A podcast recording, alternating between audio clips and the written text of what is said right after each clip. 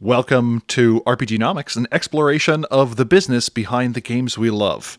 My name's Terry Robinson, and I'll be your host today for an interview with Patrick McNamara on the economics of getting a actual play up and running. Patrick is the proprietor and producer from Dogfood Studios and mm-hmm. has vast experience about how to get RPGs from and table to your eyeball. Patrick, how you doing? I'm not doing too badly. It's nice to be described as having vast experience in something. I suppose I, I do have a little bit of experience. That felt that felt good in my soul. Like, oh, I have experience of something. That's nice. I am here to lift you up before we talk numbers, which will drag you down. Unless it's Oh, doing yeah, well, in sure which will. case, awesome. So, uh, what got you to have the idea of I am going to play an game and I will make it look good and then money from it? Well, that's uh, an interesting one. So my my background for for people who don't know is I, I used to work at a, a company called Penny Arcade who put on and I put on actual plays for them. So I did a, a, a couple of uh, live actual plays, and then of course uh, COVID hit and everyone transitioned to Zoom. One of the reasons why I really wanted to do a live actual play, as in having everyone around a table in the same room, is that there has been such an explosion in Zoom games that it's very very difficult to stand out, even if you're playing a game like Mage, which is perhaps a little bit more obscure. It's not played as often as, say,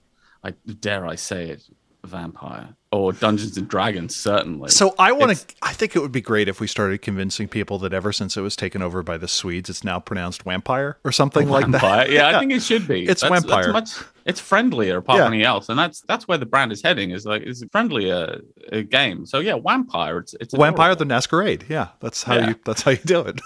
So there was the kind of thing where I, I left Penny Arcade and I decided to set up my own studio and do my own games. And the first thought was, if you want to stand out, the way you stand out is probably by doing it live in a room with people. There are, of course, other ways to stand. Like, for instance, I, I have to shout out Michaela Sims is breaking new ground with Zoom games in a game of Mage the Ascension.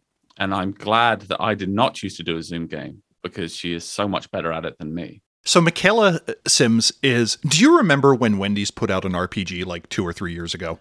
I do remember that, yeah. And the Wendy's RPG, the thing was infuriating about it was it was done by like an intern over Right. the course of three months, and it looked better than sixty percent of games that have ever been produced. Oh, yeah.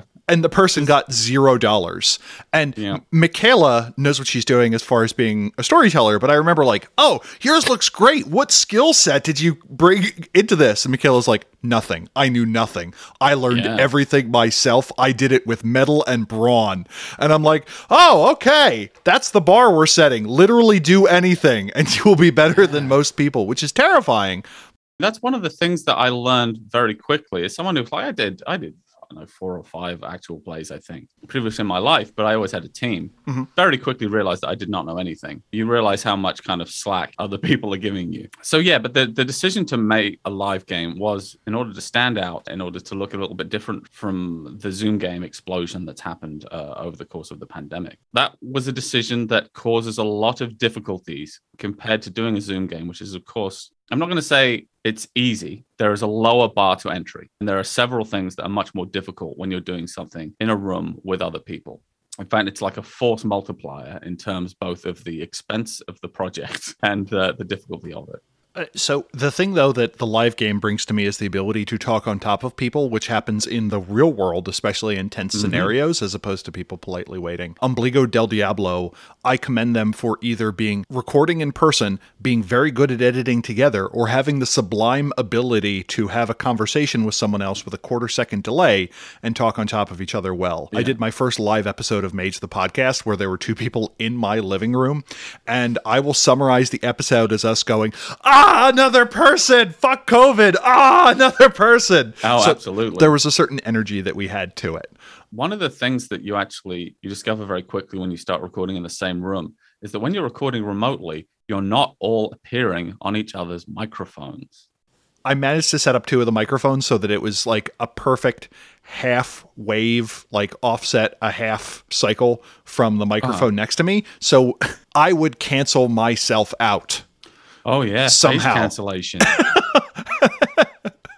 That's one of those things that will have you absolutely tearing your hair out when you're doing audio. Yeah. There's a lot of different challenges like that. Audio is the big one. You're no longer isolated, you're sitting next to people. If you don't have like a huge fancy gaming table that costs three and a half grand, you're probably going to be sitting around something that looks a little like a, a, kitchen or a dining room table. And you're sitting very close to people, and you can hear every time you speak, you are in your mic and you are in everyone else's mic. And when you play that back, it sounds like an echo. It sounds like reverb. It just sounds not like NPR. So that's one of the first challenges that we realized that getting rid of bleed on mics is incredibly time consuming. Was most of it bleed or echo? So to me, you have the sound that is being directly picked up by my mouth going to your microphone, and then mm-hmm. you have the room and back. The the yeah. bleed was less of a problem for me than than what was implicitly the echo we definitely for us it was more bleed. We were close miking people with Lavalier mic, so bleed was an issue, but generally we're in a decent room. And we, lavs uh, are pretty omnidirectional. It was. I, sh- I should say, I guess, for people who are listening to the podcast who don't know, a lavalier mic is a is a kind of one of those tiny mics that you clip on your collar and point it at your mouth hole and hope for the best. And you get a great sound quality on it. But if anyone hits their chest regularly or just like scratches near the microphone, that's stuff you'll have to take out in post. Economically, when you start putting together a live game, you have a lot of new things you have to to get. So I would say for a Zoom game, your your primary the things you absolutely need. You need mics for everyone, uh, and you can use USB mics like a Blue Yeti is a perfectly cromulent mic. Don't let anyone tell you otherwise. So you can get four Blue Yetis if you got well, let's say five because you probably got a DM and four players. Five Blue Yetis for everyone. Got to get five webcams, and you've got to get you've got to probably get some kind of overlay so that you can put all of these people onto one page. And then of course you can you can once you've got a great handle on that you can go crazy and do all the amazing production value stuff that michaela sims does. Like saying once you've got a handle on that to me is the equivalent of saying well once you've mastered cervantes you can really dive into spanish literature. Like, yeah right. That's there's yeah there's there's a lot to do with the zoom game. Once you're uh, putting together a live game you have to think about okay i need cameras now and I will need at least three cameras, unless there's a very creative way of using cameras that I'm not unaware of. You need stands for those cameras. Okay, now everyone has to be lit. Believe me, we tested because I did not want to spend any more money than I have to. We tested seeing if I could do it with like existing ring lights. You cannot do it with existing ring lights. You have to get real lighting or it looks like a home video. So when you say real lighting, I did wedding photography for a while, so I assumed oh. you had a key fill and then maybe mm-hmm. a rim. Did you also have like hair light or a kick light or anything like that? What is your so, lighting setup, I guess? We actually have, you certainly know more about lighting than me because I'm very much learning on the job. I was very, very lucky to have an acquaintance of mine helped me out a lot with lighting who just loves doing lights, gave me out a full lighting plot. So we have four stands with three LED lamps on them on each corner. So everyone is is front lit and backlit. And then we have the we lit the set. We actually use Chauvet DJ lights, which are intended to make your wedding DJ set look amazing. And we have those lighting the set so that there's separation between the background and the players. And uh, just that on its own is a good bit of money. But yeah, so you're going to have to make sure everyone's lit, everyone looks great. Then you're going to have to get microphones. We went with lavalier microphones. Here's my pro tip, by the way, for anyone who is filming anything do not have one single source of audio. So don't just have everyone's got their lav mics. Lav mics will never go wrong. Lav mics will definitely go wrong. They can sense fear. Oh, oh yes, absolutely. They know. They know when there's no backup. So uh, we put uh, shotgun mic, which is a, a, long condenser microphone that is good at sort of getting getting sound from a fairly long range. Uh, ideally, you could put them on what's called a boom, which is a big crane arm. And that is useful not only for emergency audio, but also for syncing everything up in post production. Are you recording the lav mics to a central source, or are they all going yeah. to like a podcaster road or something like that? We get the lav mics are going straight into an audio interface. Uh, which is another issue because if you have five players, which is a perfectly normal amount of players, there's not all that many standard audio interfaces that will record five people. You can get two cheap, 200 bucks, yeah. 150. You can get four, a little bit more coin, four Benjamins. But the moment you want that fifth plug-in, it's like, oh, yeah. I need your kidney. Yeah, it's good because they, they do eight. Yeah. It goes straight from four to eight. It's yeah. like, okay, now you, because they assume you need a drum kit at that point. Yes. And if anyone is, by the way, in, in terms of Zoom games, if anyone's putting together a Zoom game, I do say that it is a big step up if you can get a dedicated audio interface rather than USB. A Focusrite make incredibly cheap, relatively speaking, audio interfaces. So, but yeah, we actually went with Focusrite for this one because Okay. we needed eight. We needed eight channels or something like that. Yeah, or- we, so it's a Scarlett eight, it's something I think. Four. V8. Yeah, the, the numbers don't Yeah. always quite match up to what you think you have. I went with a PodTrak P8 for Mm-hmm. my multi-track stuff. That'll take in six plus someone can call. So they're all going into the an audio interface, and then the shotgun mic is recording directly onto the camera. It's plugged into the camera and is recording directly onto an SD card as a backup at any point, and also for the very useful task of syncing audio to video in post production. Okay, so it's the audio video sync that you're more or less interested in, not necessarily audio to audio. Yeah, Okay, because your Uh, interface ideally you never use that shotgun mic because it doesn't really sound great. that's going to be super directional. What is that even pointed at? Like the table? let's say so we have a three camera setup and camera one is pointed at the two players at one side of the table and that has a shotgun mic on it and the reason you don't want to use shotgun mics for all your audio aside from the fact that it doesn't sound brilliant if you're just putting them on the ca- unless you're spending a lot of time getting it to sound really good A- And bass fades off pretty quickly with distance. Yeah. So it's it's real hard to catch that on a shoddy. So you also can't at that point let's say we've got player one and player two and player one talks very quietly and player two talks more loudly you can't turn player one up without also turning player two up. So you do need to have everyone close mic'd as well. That's just the sound sound side of things. And then you have to think about so actually i would say to anyone if you are thinking about doing an actual play of any kind get the sound right. It's the most important thing. Even if all the video goes wrong you have a podcast Whereas if you have good video and bad sound, You have a No dumpster one fire. Yeah. going to watch it. It's terrible. Like, It's you could have HD public best- access. We learned a lot even in just the first episode from from miking everyone and going, okay, here is how we need to mic people next time because this time we had this, this, and this problem. Uh, why lav as opposed to like a, a desktop mic? So the reason we went with lavs was it was actually it turned out to be I think a little bit cheaper than using we, we could have used something like an SM58 which is uh for those of you who don't know an SM58 is imagine a microphone. That is an SM58 It is a platonic ideal of microphone. When it is the microphone you have seen every time you've seen someone talking to a microphone basically. Unless they were in film and they were trying to show how fancy the studio was and then it'll be a U87 but otherwise it's an SM58 and I do highly recommend that if you're ever seeing a scene in a movie where someone is singing in a music studio say looks like a looks like a U87 and people will think you're very very clever and you're probably right yeah, that's a standard large fa- uh, diaphragm condenser, right? yeah it's Yeah. very expensive Uh, yes, yes. Yeah, it's are. about three and a half grand, I think. The reason we didn't go with the desk uh, solution was we I was a little bit worried about table space. Yeah. And also like if you've got them mounted on the uh onto the table themselves, you start to pick up noise if anyone hits the desk. That Otherwise, kind of you need to isolate it from vibration, and that doubles the, Yeah. the the price of the stand. And then you have an XLR cord, which is impossible to hide unless you were like, "Here's my life-size Cthulhu" or something like that. Yeah. Exactly. And it was also like demonstrate now that one can be talking into an SM58 and having the most wonderful time. And then they get excited and they get close to the mic. And now it sounds like this. And then they start to get further away from the mic and it sounds like this. The lav tends to move with you. That you you can definitely do things that I do where I lean forward and now the lav mic is touching my throat. Yeah. Uh, you got this Frampton comes alive thing. yeah, absolutely. Um, so certainly not flawless, but that was why we went with with a lav microphone. Okay. So the the kind of upshot of the audio and the video sound of things is that setting up a live play that is literally live and everyone is in the same room is very very expensive.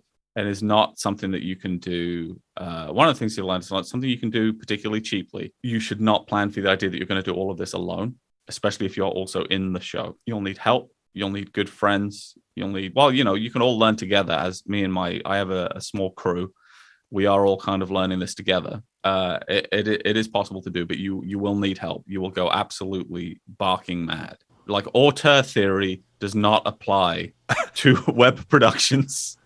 You cannot just be like, no, I am the person. This is my vision. I will do all the lights. I will build the set. I will dress the set. I will do all of the. I will do all of the microphones. I will press play on. Uh, so, for instance, if I'm the storyteller and I have a microphone on me, I can't press play and record at the same time to get to. Oh, sorry, no, it would be uh, it would be what would be control space because I use Pro Tool. Uh, I can't press control space on the laptop because it's on the other side of the room. I can't be aware of when cameras have gone down, which happened in the game we filmed yesterday. We lost a camera. I can't be aware of when someone has catastrophically lost their lav mic and it needs to be reset. So yes, you you need a team, and uh, there is certainly some starting capital required to do it this way.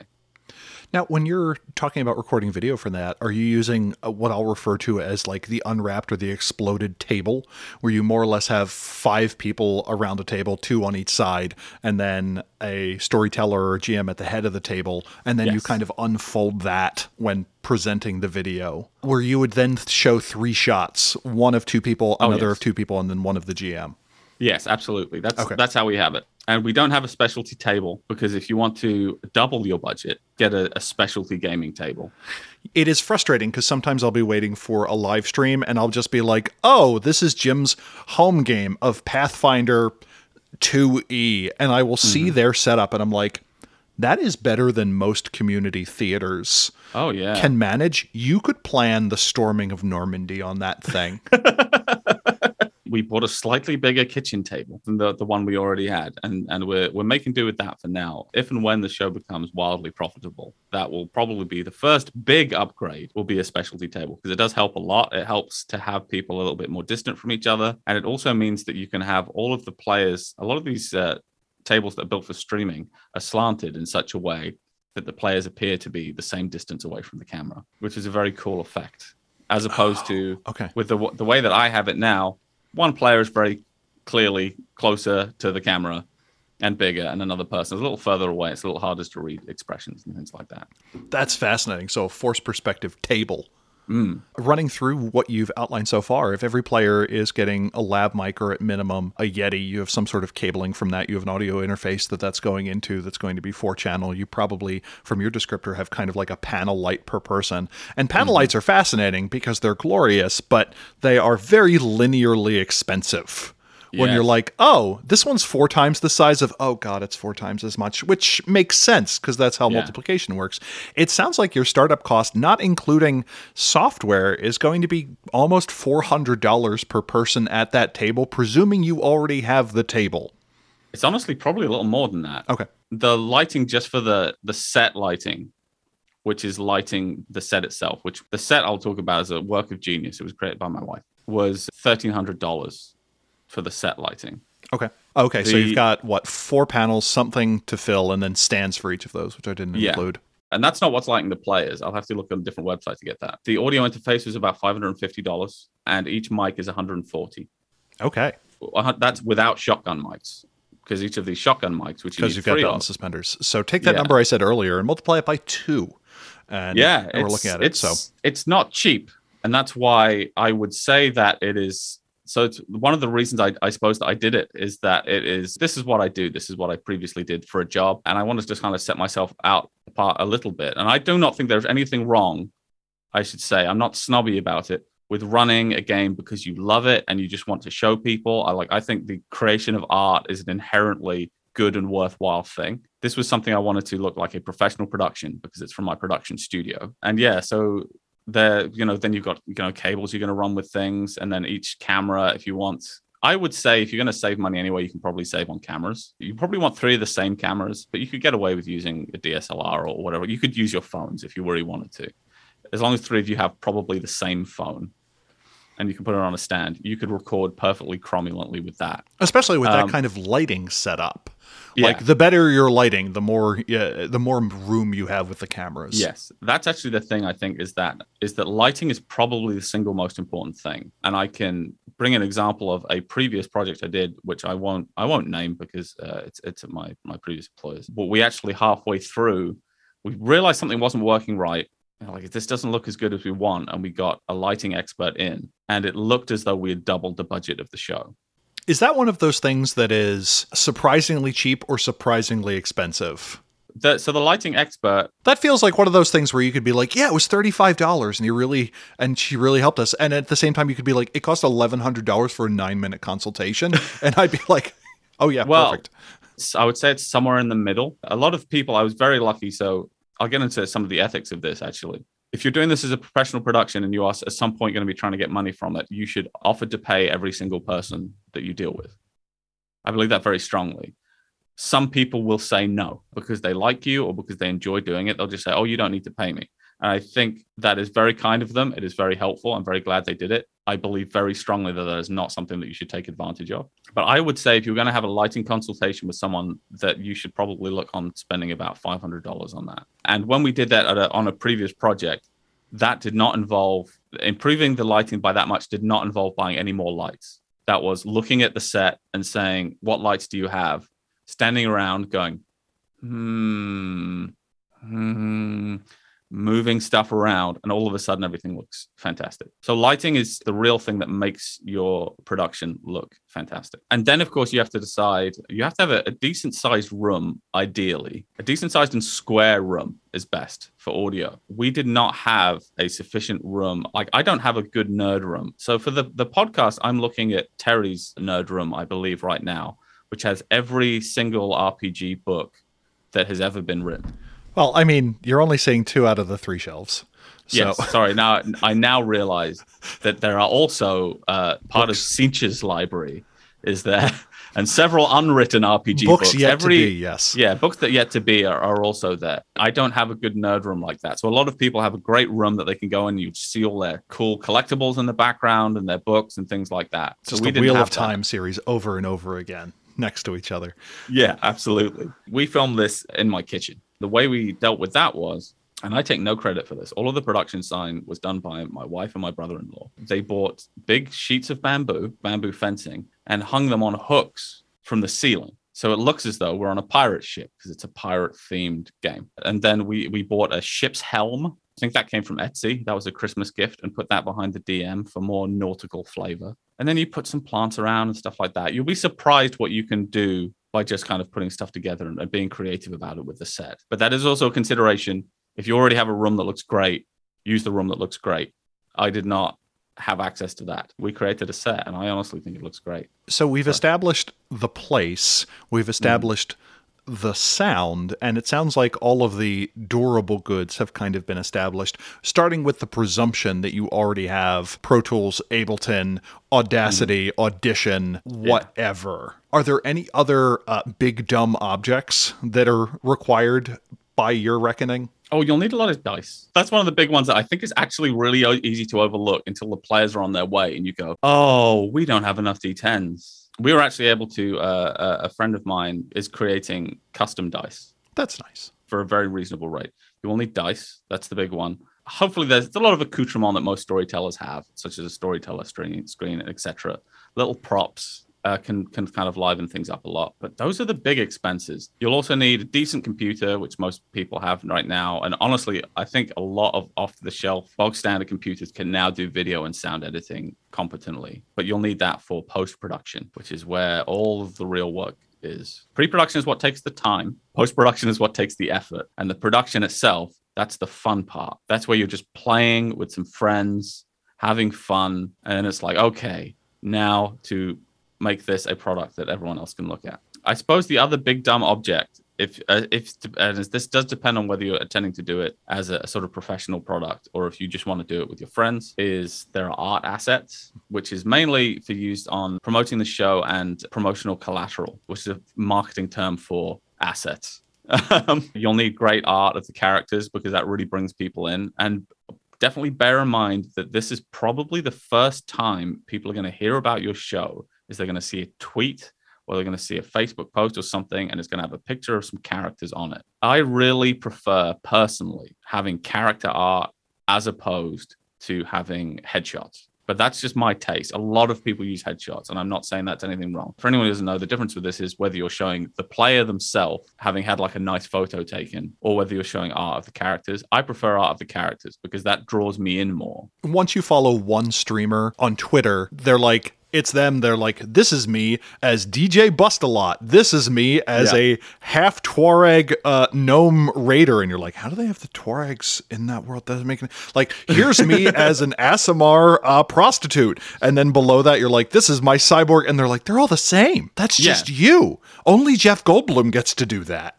So it's um so definitely always be on the lookout for good artists. Look out for when their commissions are open and try and get some really good art done because bad art is like bad sound. If you have bad art when you're promoting something, like your show could look amazing and be the most professional West End production, but if you've got some sort of MS Paint looking art for it, people aren't going to watch it. Yeah, there, there's no way to overcome bad art or bad sound. There's Yeah. you can't make up for it. Those are all the big things really. Everything else like you know it's nice to have an intro. Uh, you can do great intros in in after effects and and things like that. I don't know how to do it. I am having a, a very talented animator help me with that side of things. But that is definitely the icing on the cake. If someone told me i'm launching a show but i don't have an intro yet i'm like you don't need an intro. Just Mhm. start with hello it's me.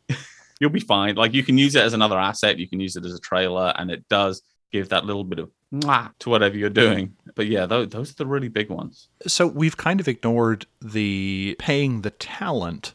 So Yes. in your business model, there's no way to get microphones on a percentage of commission basis. But mm-hmm. people and friends and the dumb will agree to work for free or nearly free if there is a notional future payoff. So walking into this, you plunk down based on what you outlined $5,000 on stuff. Now, Yeah. that is useful. Some of that is recoverable. The webcam Oh, yeah. I use is my backup camera when I'm shooting something. So it, it is Yeah. my spare DSLR. Uh, I justified it with podcasting and having a good mic because I work from home most of the time now, but it, it does have a durable value otherwise. Uh, it's nice to have LED light panels around, especially when the weather is bad and you can just kind of point them all at you and you have this really nice radiance that you can summon. But as far as the people, when walking into this project, what model were you thinking of in terms of remunerating the, the people that made it possible? I went into this assuming that I would be paying everyone.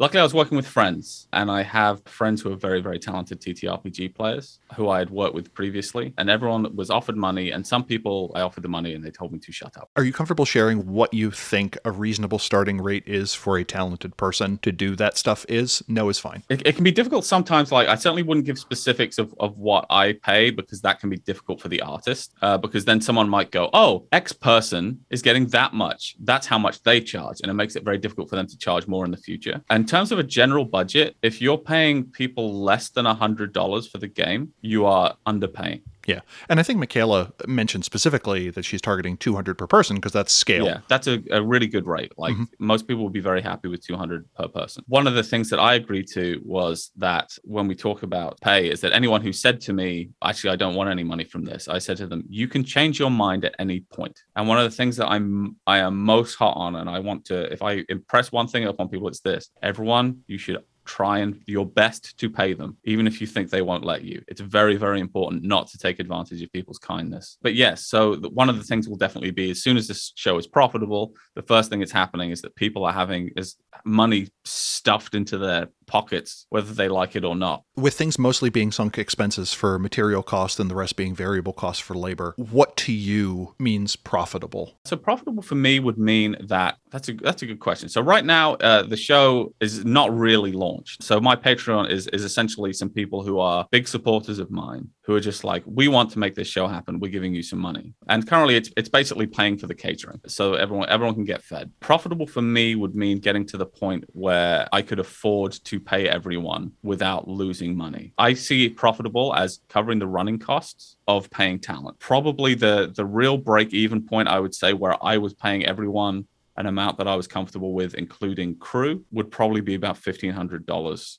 per session. That's quite a lot, but that would be me considering that I want everyone to feel well financially compensated for it. That isn't the minimum you can get away with. That's what I would kind of consider profitable. And then anything else after that point is going to paying off the sunken costs and it's paying me for my time. So in this in this thing, you are paying yourself last. Yes, ab- absolutely. I Okay. really believe pretty strongly in that because uh, I'm I'm the business owner. I take on all the expenses. That's my responsibility. So everyone gets paid, and then I go from whatever's left. Part of the idea of this is that every show you do is both a show in itself, and it's so I'm going to get into some some marketing speak. Everything you put out exists somewhere in the terms of what's called a marketing funnel, where at the beginning, at the top of the funnel, the widest part of it, someone is just aware that Patrick McNamara exists. So that might even be something like doing a podcast interview. It's like someone goes, "Oh, Patrick McNamara exists. He plays RPGs." That's nice. I don't really feel like I need to give him money, but they're in the top of the funnel. And then as you go down, you get people to engage with your content, whatever you're doing, more and more. And then at what we call the bottom of the funnel, someone's giving you money. You've made a sale, whether that is a t shirt or whether that is someone pledging to you on Patreon, which is the revenue model for my game. So you can't see the idea for everything is that everything exists both as a piece of content in its own right that you can ask someone for money for and as something marketing you as a person in the hope that people will continue to give you money for your creative endeavors. That's why I think crowdsourcing like Patreon is very, very good for that because it allows you to put stuff out into the world for everyone to see and then say, if you would like to support this, please do do so here. The marketing funnel to me is kind of made up of a bunch of steps. At the top, you have awareness, someone knows that you exist. Consideration, they are thinking of entering some sort of relationship with you as a producer of a thing, and they as someone who is going to provide you something in exchange in the vaguest terms possible. You have conversion, the process by which they actually buy a thing. Loyalty, after that, is when they go on and continue to buy from you. That is the uh, the leap, as it were, from Ko-fi to Patreon. Um, and then the last thing, and I think this is one that is super important but doesn't get talked about enough, is the level of advocacy. Where advocacy. S- where someone yeah. suddenly says, Patrick's doing this cool thing. You should help. You should participate in it too. So Absolutely. ideally, the person who comes to the bottom of that funnel is helping to feed other people in at the top. And I mean, every Mage the Podcast episode says, if you like this episode, tell a friend about it. It's kind of interesting just looking at our Discord. I ask everyone who joins, what's your favorite tradition or something like that. And maybe something about their RPG group. And it's interesting to see a storyteller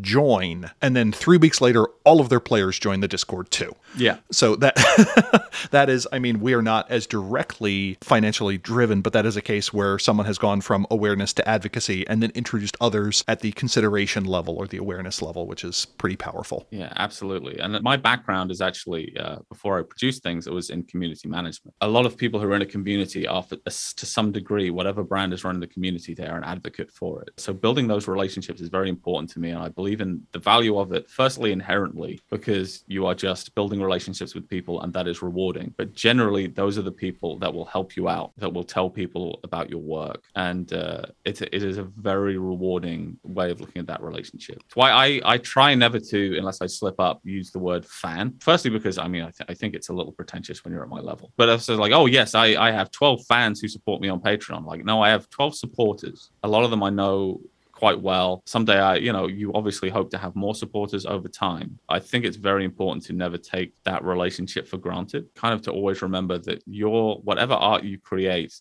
exists at the pleasure of the people who support it. And I think it's important to have a, a real level of respect for that.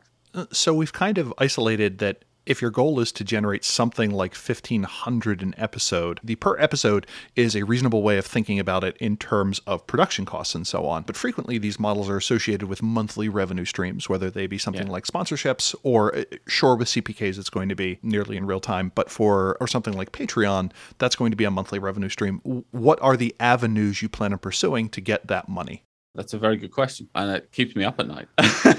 Basically, I I'm considering like I, I do a lot of a few different forms of content. Okay. Uh, I stream music production on Twitch. I now have most of the costs of doing an RPG show sunk, aside from paying talent and crew. Um, you know, I have good cameras, I have good mics. I can I can do a lot of good stuff like that. Part of the plan for that is that I will do other types of content, maybe not always RPG content, and they will all form a rich melange of Patrick McNamara. And but the idea is always to get them to the bottom of the funnel to Patreon because I believe quite strongly in the Patreon model. I'll say that again. I believe quite strongly in the Patreon model. I believe strongly in the Patreon model. There is, of course, sponsorship. The thing with sponsorship is that sponsorships and endorsements are more likely to come to you the less you need them. So I am working on the model that I assume I will never get a sponsorship or an mm-hmm. endorsement. Mm-hmm. If one does come along, that will be great. And that's something that will, will happen as I build connections and a reputation in the industry as myself. Now, endorsements are a lot easier when you have a large brand behind you, as I used to have. I no longer do. Dogfood Studios is not a big brand, and I'm have my eyes absolutely open about that. But over time, the hope is that it will become a more succulent morsel for dice makers and things like that to say, "Oh yeah, that guy's good. Let's uh, let's see where he's going." But in order to get there, you first first can't let the tail wag the dog. You can't say, I'm going to do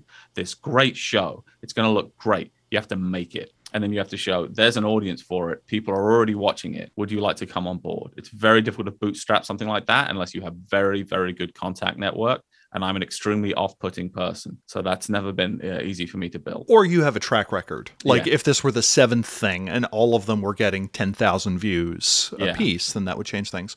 But uh, to go back to something previously you said, to me, one of the things that always makes me concerned is when someone talks about the monetization strategy of are they monetizing their brand or the brand of the thing they produced. So it sounds like your revenue model is people prov- support Patrick McNamara and mm-hmm. Patrick produces a show as mm-hmm. opposed to people supporting the show. That is definitely it. Patreon, which I'll plug here, patreon.com forward, forward slash Patrick McNamara, which is basically impossible to spell. But, and there's a lot of different things on there, as opposed to me saying, this is the Patreon for Mage of Sail. You're supporting the creation of Mage of Sail. I'm also a musician and a music producer. And so that kind of content also goes onto the Patreon and is accessible to people on there. My, my thoughts when I quit my job and started my own company and decided to be a, a full time creative was I'm going to try a lot of different things and see which one works. And because of that, it was never like support this one project. It was support Patrick McNamara's bullshit. That, like the sponsorship question, though, seems to be one of those things where people want to back someone who has already been successful as opposed Absolutely, to somebody yeah. on the way. So, is that something where you would be comfortable saying support Mage of Sail as kind of that attempt at conversion, or do you want to keep it to the Patrick McNamara brand? Uh, so we we generally keep it as the uh, as the Patrick McNamara brand Mhm. because the hope is that I will get people to then be interested in other things that I do. On the show, we say support Mage of Sail. Okay, uh, because that makes more sense rather than, uh, to me at least than saying just like hello support me i'm patrick mcnamara give me money who knows what you'll get for it if you say support mage of sail people are more making a more direct link between i like this show i want to support it and the idea is that then even at the bottom of bottom of my funnel where they're sitting there saying oh here i am at the bottom of the funnel there's no more stuff for me to enjoy i'm gonna i'm gonna put some music in their email inbox and hopefully they like that too or like like something that i do Uh, but what is the benefit of them liking that other thing? Because you already have them. Mhm. What are you doing besides potentially diluting what you're up to?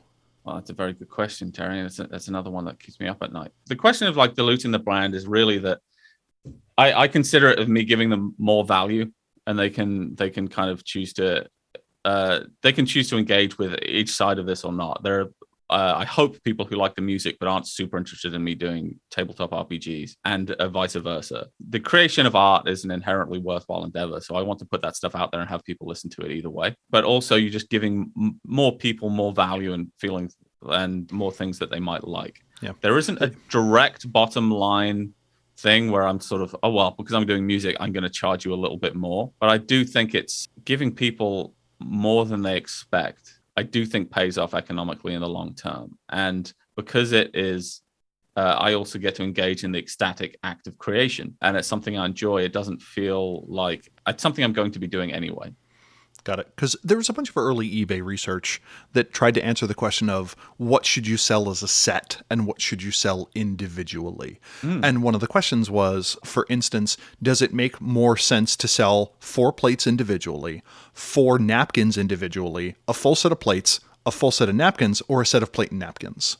And hmm. the winner in terms of revenue was you sell the plates and you sell the napkins separately Okay. um, because they are not sufficiently related that the set bonus induces enough demand. So whenever I see a creator promoting a another project, it always feels like that that it would make sense to have a revenue stream for the music and a revenue stream for Age of Sail. That probably only comes up at a certain scale, but like in a lot of cases where artists are saying support me, the thing we give in relationship is kind of access yeah. or more behind the scenes stuff like you're essentially selling how you feel today which Yeah. uh, or alternatively monetizing and that to me is something that i find a little bit fascinating because the people who m- yield revenue from that it seems to be a weird mix of people who thrive from sharing that people who are indifferent from it or people for whom sharing that is another avenue of for lack of a better term artistic depletion where it does take something out of them to do that. and I'm the more I, I spend time with creators who have monetized, uh, attempted to monetize in that way as being a personality. That is kind of the downside or the additional thing mm-hmm. that is creating marginal revenue. So I love talking about my work. Okay. Which is very different from. I remember hearing a uh, the singer from a band called The Darkness, uh, Justin Hawkins, talking recently. He says no one learns to play guitar because they want to do interviews with music journalists. I love doing interviews. I think it's great.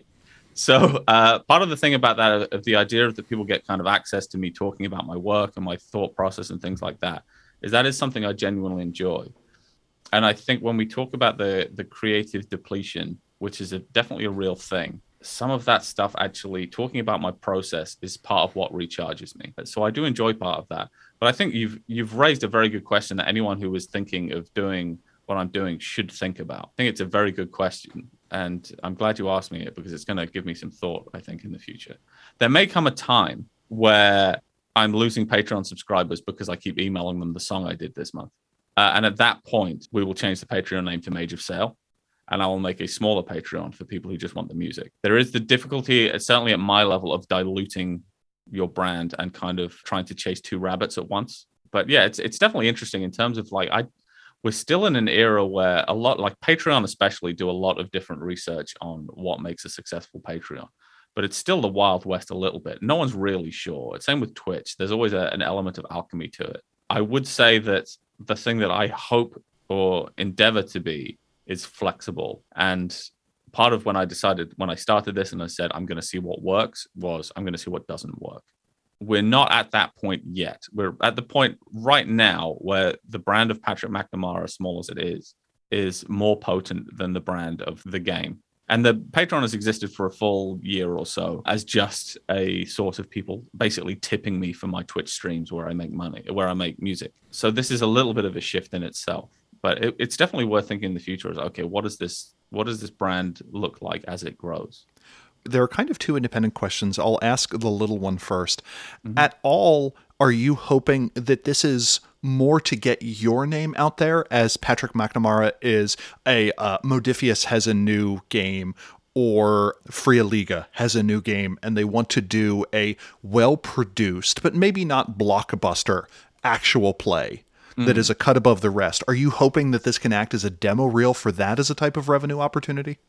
Absolutely. Okay. That is definitely the plan. Is that at some point, well, I'll have a good catalog of things where I can say, "Hey, look, we did this great show that millions of people watch every day um, or we do, we do a show that you know has a has a decent fan base, and we can show that we're good at making these. Would you like to me to make a Call of Cthulhu game? Would you like me to, dare I say it, make a, a, an official World of Darkness project or something like that? that is definitely the hope in the future and that dogfood studios will be the production company behind that and i will just be the the kind of the face of dogfood studios essentially my other question is when you are thinking of other ways of monetizing it. What are your thoughts? You made reference to, to merch earlier, but are you walking in with any thoughts in terms of this is uh, something that I can exchange with an enthusiast to get money? Mm-hmm. Merch is an interesting one.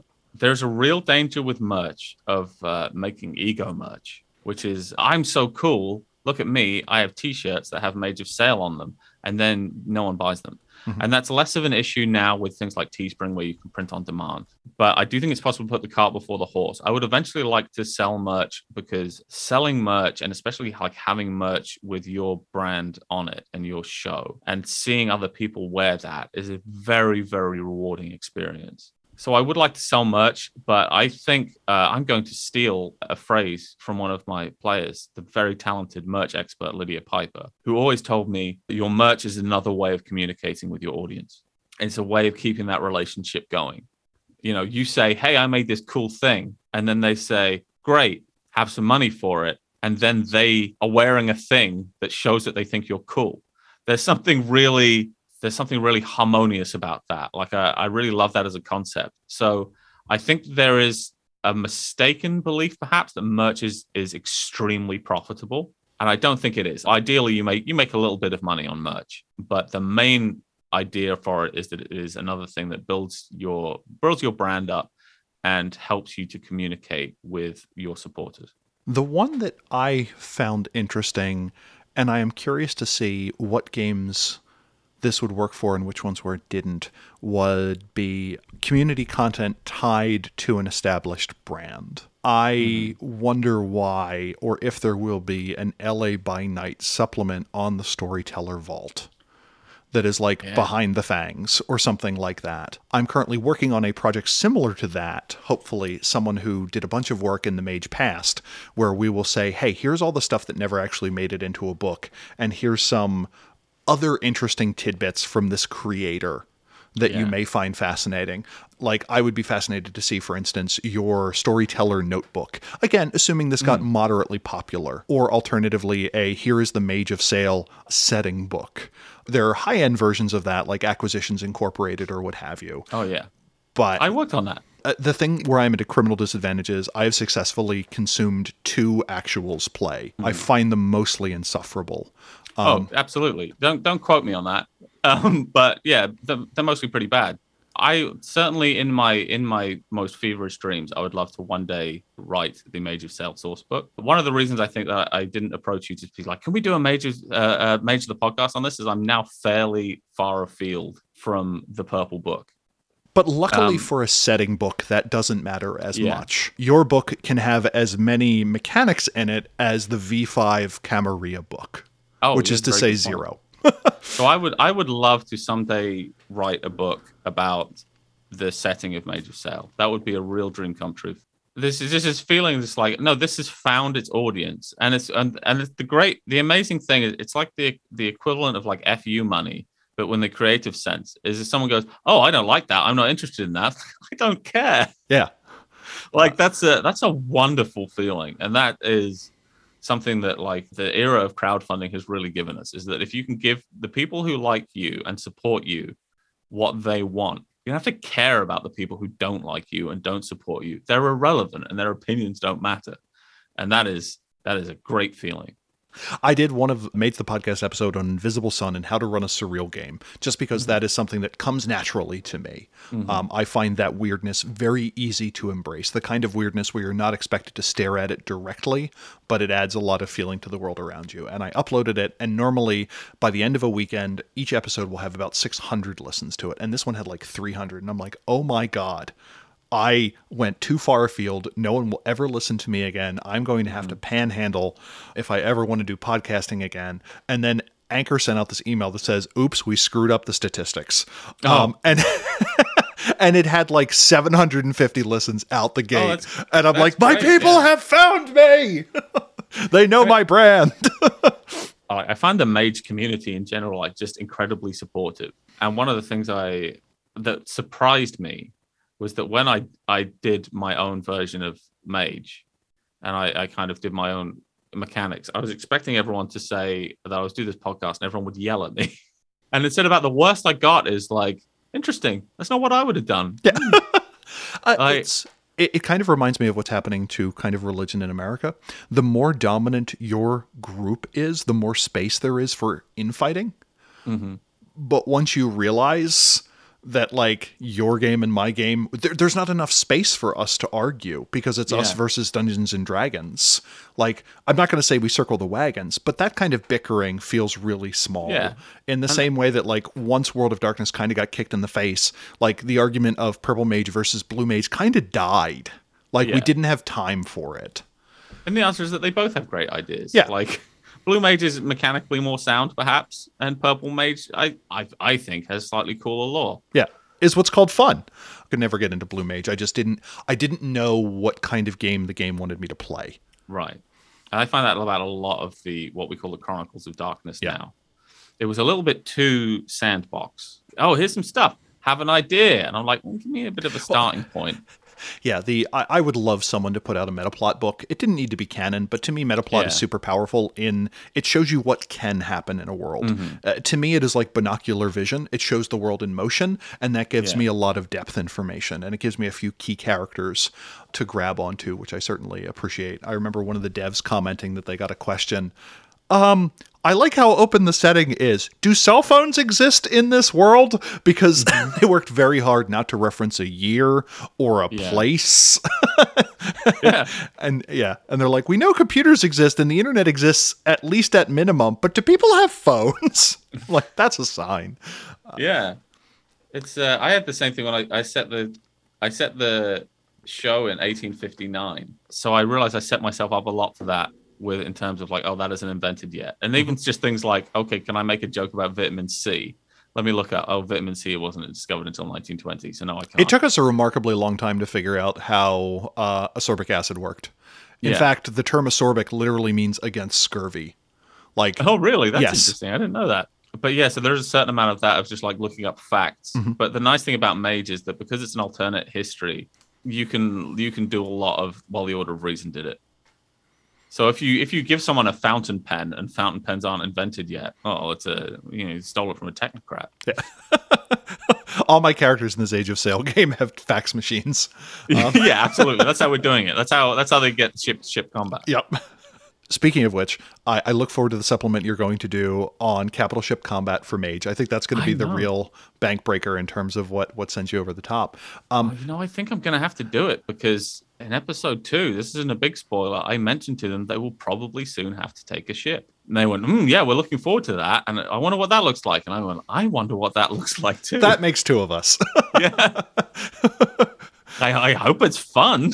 Um, but I think when you start adding mages to ship to ship combat, that's a real winner. That is just a, it's a good concept, and I'm hoping that the concept will do a lot of the work for me. I hope it does too. Uh, we we have talked about a bunch of the numbers, what your goals, what your dreams are, kind of your pathway to it. One thing we haven't talked about is we've talked about marketing. We haven't really talked about advertising. How do you plan on people finding out about that? And is there a cost associated with that? I'm notoriously bad at uh, self promotion. I am, uh, in terms of the marketing uh, and the advertising, I'm creating assets for it. Um, and I think I'm going to. The nice thing about it is I have quite a specific niche that I can target. And in terms of Facebook marketing in particular, if you are able to go directly to people who like Mage the Ascension, and that's a relatively focused group, that will help a lot. The definitely the first push is going to be mostly word of mouth, and then we'll see do well, like what do we need from there. So like my super supporters hopefully will bring some people in, and hopefully people who know me from Animal House or Court of Cups will say, "Oh yeah, I'll watch this guy do a thing."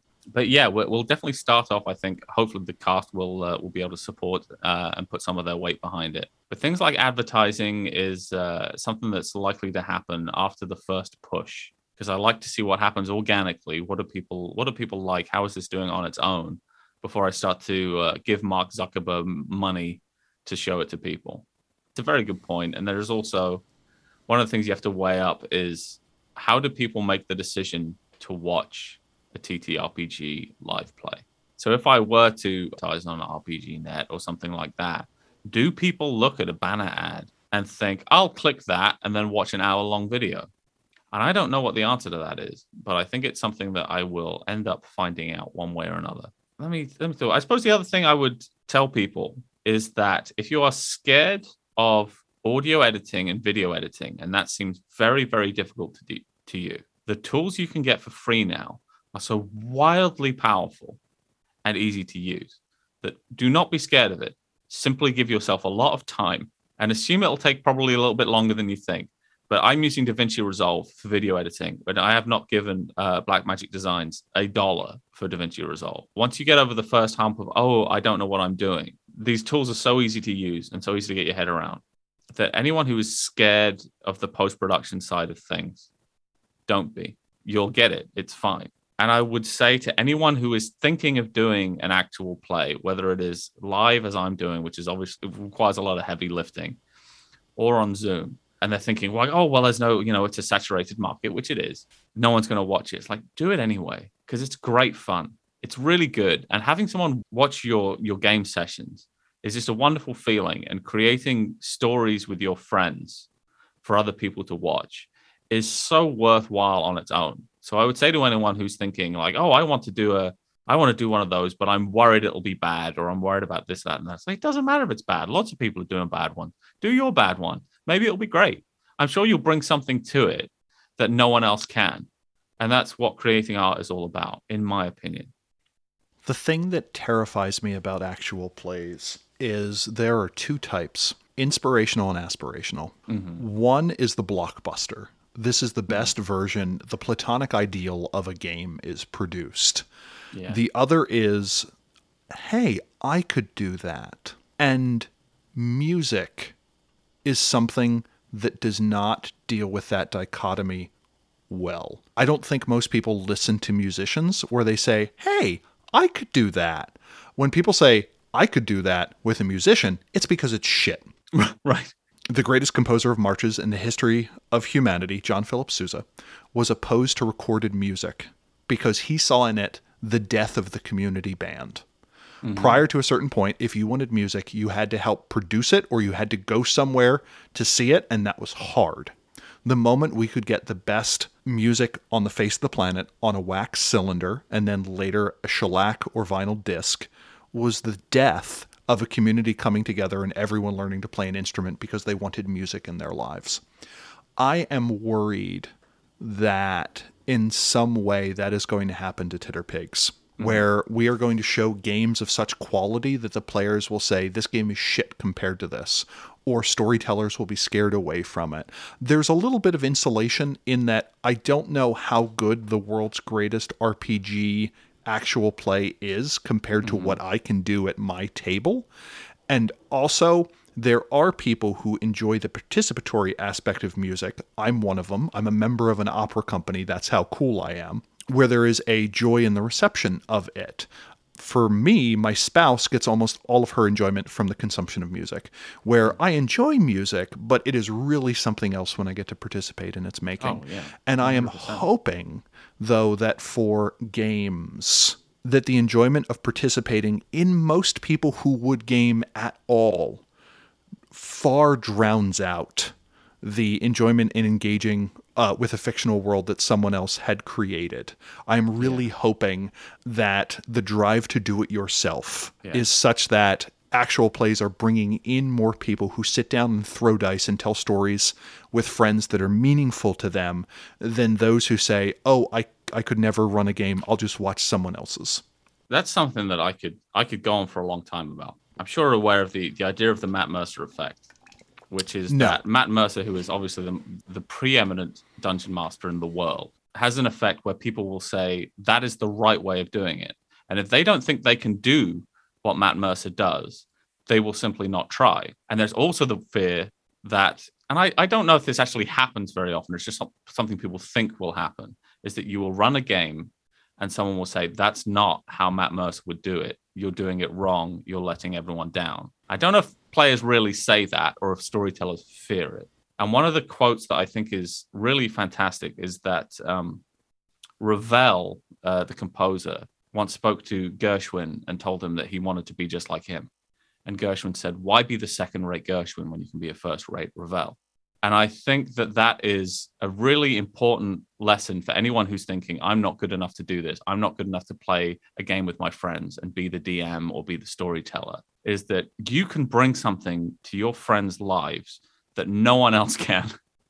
You can bring your singular creative vision and your way of running that game and your imagination. So don't worry about whether you are living up to someone else because you can never be that person. Like I can never play guitar like Guthrie Govan because only Guthrie Govan can, but he can't play guitar like Patrick McNamara. He probably could. He's a genius. He doesn't have the same creative light that I have because none of us do. None of us have the same creativity as someone else. And if there's one thing I get people to listen to me before I die, it's that your creativity, everyone's creativity is inherently worthwhile, even if it's bad. Doing it when it's bad is how you get to it being good. So that's my soapbox rant about why anyone listening to this who's thinking about running a game but is worried that they can't do it should definitely do it. I don't want to pick apart the inspiration of that, but mm. I'm going to pick apart the inspiration of that. Okay. Because contemporaneously, we also have the rise of the professional storyteller, which is mm. an implicit statement that people are not, people are either afraid of dungeon mastering or the quality of dungeon master available is not present. Or it is also could theoretically be the case that we have a new economic model and that there were latent player demand that persisted for a while. But just the fact that that now exists as a job suggests to me that players are willing to throw cash at making sure that they get a de minimis experience. It could Right. also be a commentary on the value of free time that no one wants to spend the time to be the st- uh, to be the person running it. But considering the sheer number of like completely fleshed out chronicles or campaigns that you can get, I don't know. Because the question is, do you have the ability to produce an experience that is good enough for your friends in a marketplace where what if you get together with your friends and just watch Critical Role and like provide color commentary on it or something like that. So I hope you are right, but mm-hmm. to me there are enough other evidentiary tracks that suggest that that may not be the case. I don't know and I don't know how I evaluate my concern, but it is something in the back of my head as someone involved in community music and realizing that it is a absolute shadow of what it was at the beginning of the 20th century. certainly on the music side of things, that's something that, that also keeps me up at night. But yeah, I, I have a very, uh, very kind of rose-colored idea, I think, of what storytelling can be, and I do think that there is certainly a lot of fun to be had with your friends watching Critical Role or going to a professional dungeon master and getting them to run you through the Curse of Strahd. But I would love everyone to feel the feeling that I feel when I bring a premise, which is as a storyteller, all I really do is bring a premise to my friends, and they create something that is different and better than I could have created on my own. And I would love everyone to know what that feels like. I think you're you're probably right that I'm I'm a little optimistic about it. Or I may be a But I- little pessimistic. I would love to know that people will try, or I, I would love to have some part in getting someone to say, you know what, I'm going to give it a go. I'm going to mm-hmm. try and I'm going to be my group storyteller, or even I'm going to be the best player that I can be, and I'm going to be generous with my fellow players, and we're going to create something fantastic together. I really feel as if as people's time becomes more precious to them, the cost of screwing up is higher and the runway to work out those kinks is shorter before people give it up. Um, when I was a kid, I remember games where people were running Chronicles and 12 sessions before they got their legs underneath them.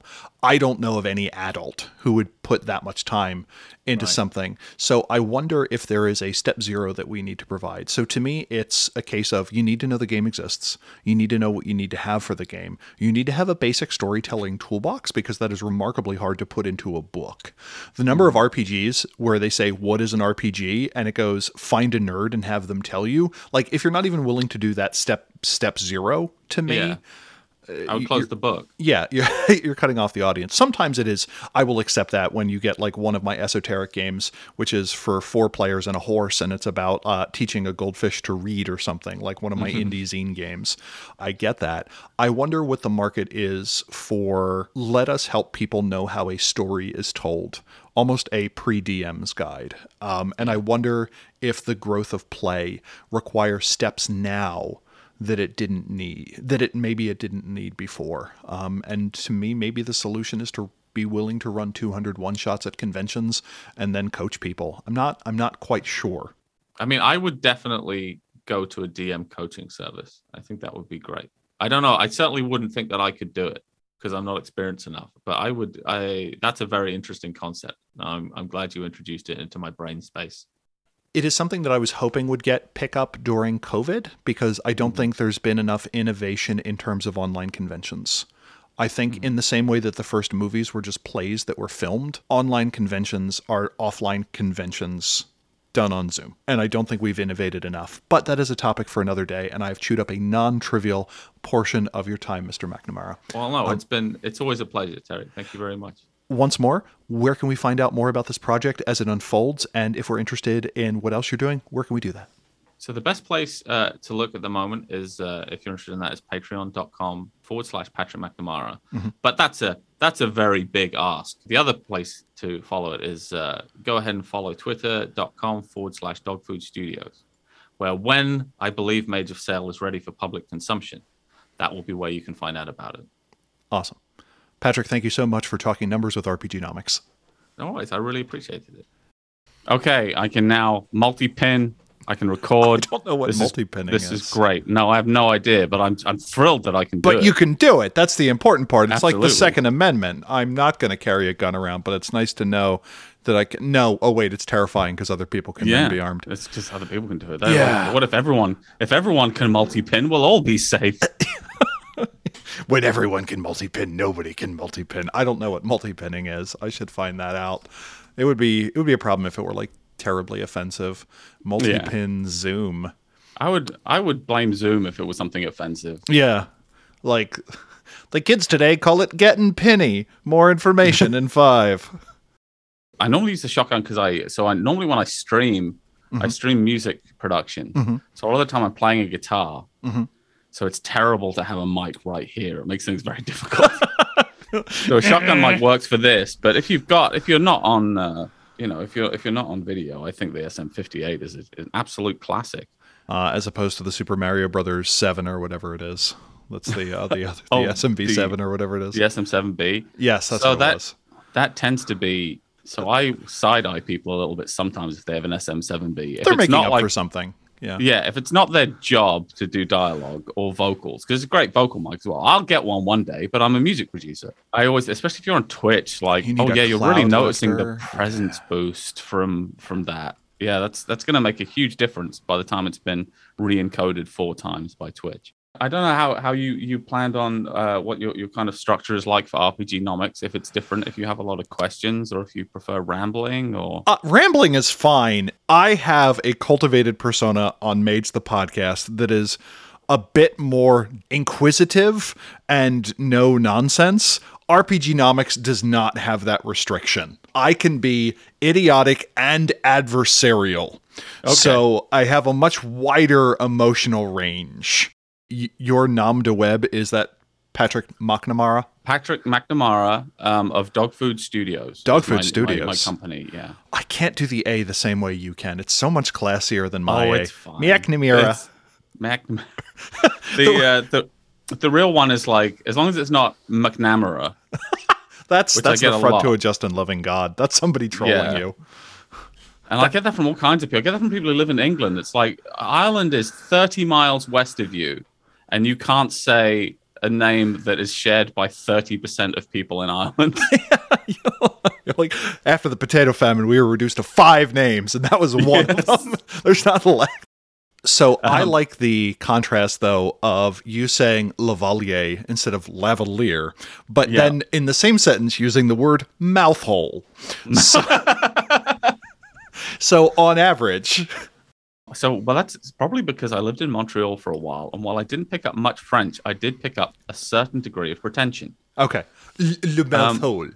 Yeah, Lavalier, mic. I think I don't think that's right. I think it's actually just Lavalier. yeah, it's lavalier. But for but somewhere I just I just picked up Lavalier. Lavalier, and I can't I can't stop. It's terrible. It's like me saying Arlet instead of Arete when I'm playing Mage. I started saying Renaissance at some point, and I can't stop Mhm. myself. Oh, it's very difficult. I feel are, are we getting some some clever lighting going on? Ooh. Was for the for the podcast, uh, Terry just hit a button and some some wonderful uh, some wonderful purple lighting appeared. I would like to do something video esque at some point. You know the way some people are like, "Hey, if I'm going to work from home, I have to wear real pants, otherwise I'm not technically working in my head." I am Yeah. like that whenever I am doing something that vaguely involves video. Oh yeah, Um, absolutely. So I, I was on some sort of stream uh, a week or two ago where they're like, "Do you want to talk about Mage?" And I'm like, "Do I?" Put on your big boy pants. So I got to put on my Mage's like storyteller costume, which is basically just a vest with a thing that said storyteller on it. And I had like a nine point lighting system. And he's like, uh, "We're not showing your video." And I'm like, "Oh, Oh, good." and like I took pictures and sent it to everyone. I'm like, look at me, I'm on a Twitch stream. And everyone's like, you done look pretty, Mr. Robinson. I'm like, thanks, Hank. so but uh, I thought, well, I don't have to put on my ring light and stuff because uh, I'm not on camera. Terry will never shame me. I was doing the opposite. I was complimenting with how warmly illuminated you are now. Oh, that's nice. Yeah. I'm much more conscious now that I've started doing audio editing, giving someone a clean read. It's great Um, when someone talks through a belch. Yes, and that's the sign of quality. Like, I, Harry, it's good to be here today. like, okay, that's not usable at all. Thank you. See, I, do, I feel like I learn everything every time we talk. Um, but there Both is, uh, times. both times. two for two, Bucker. two for two.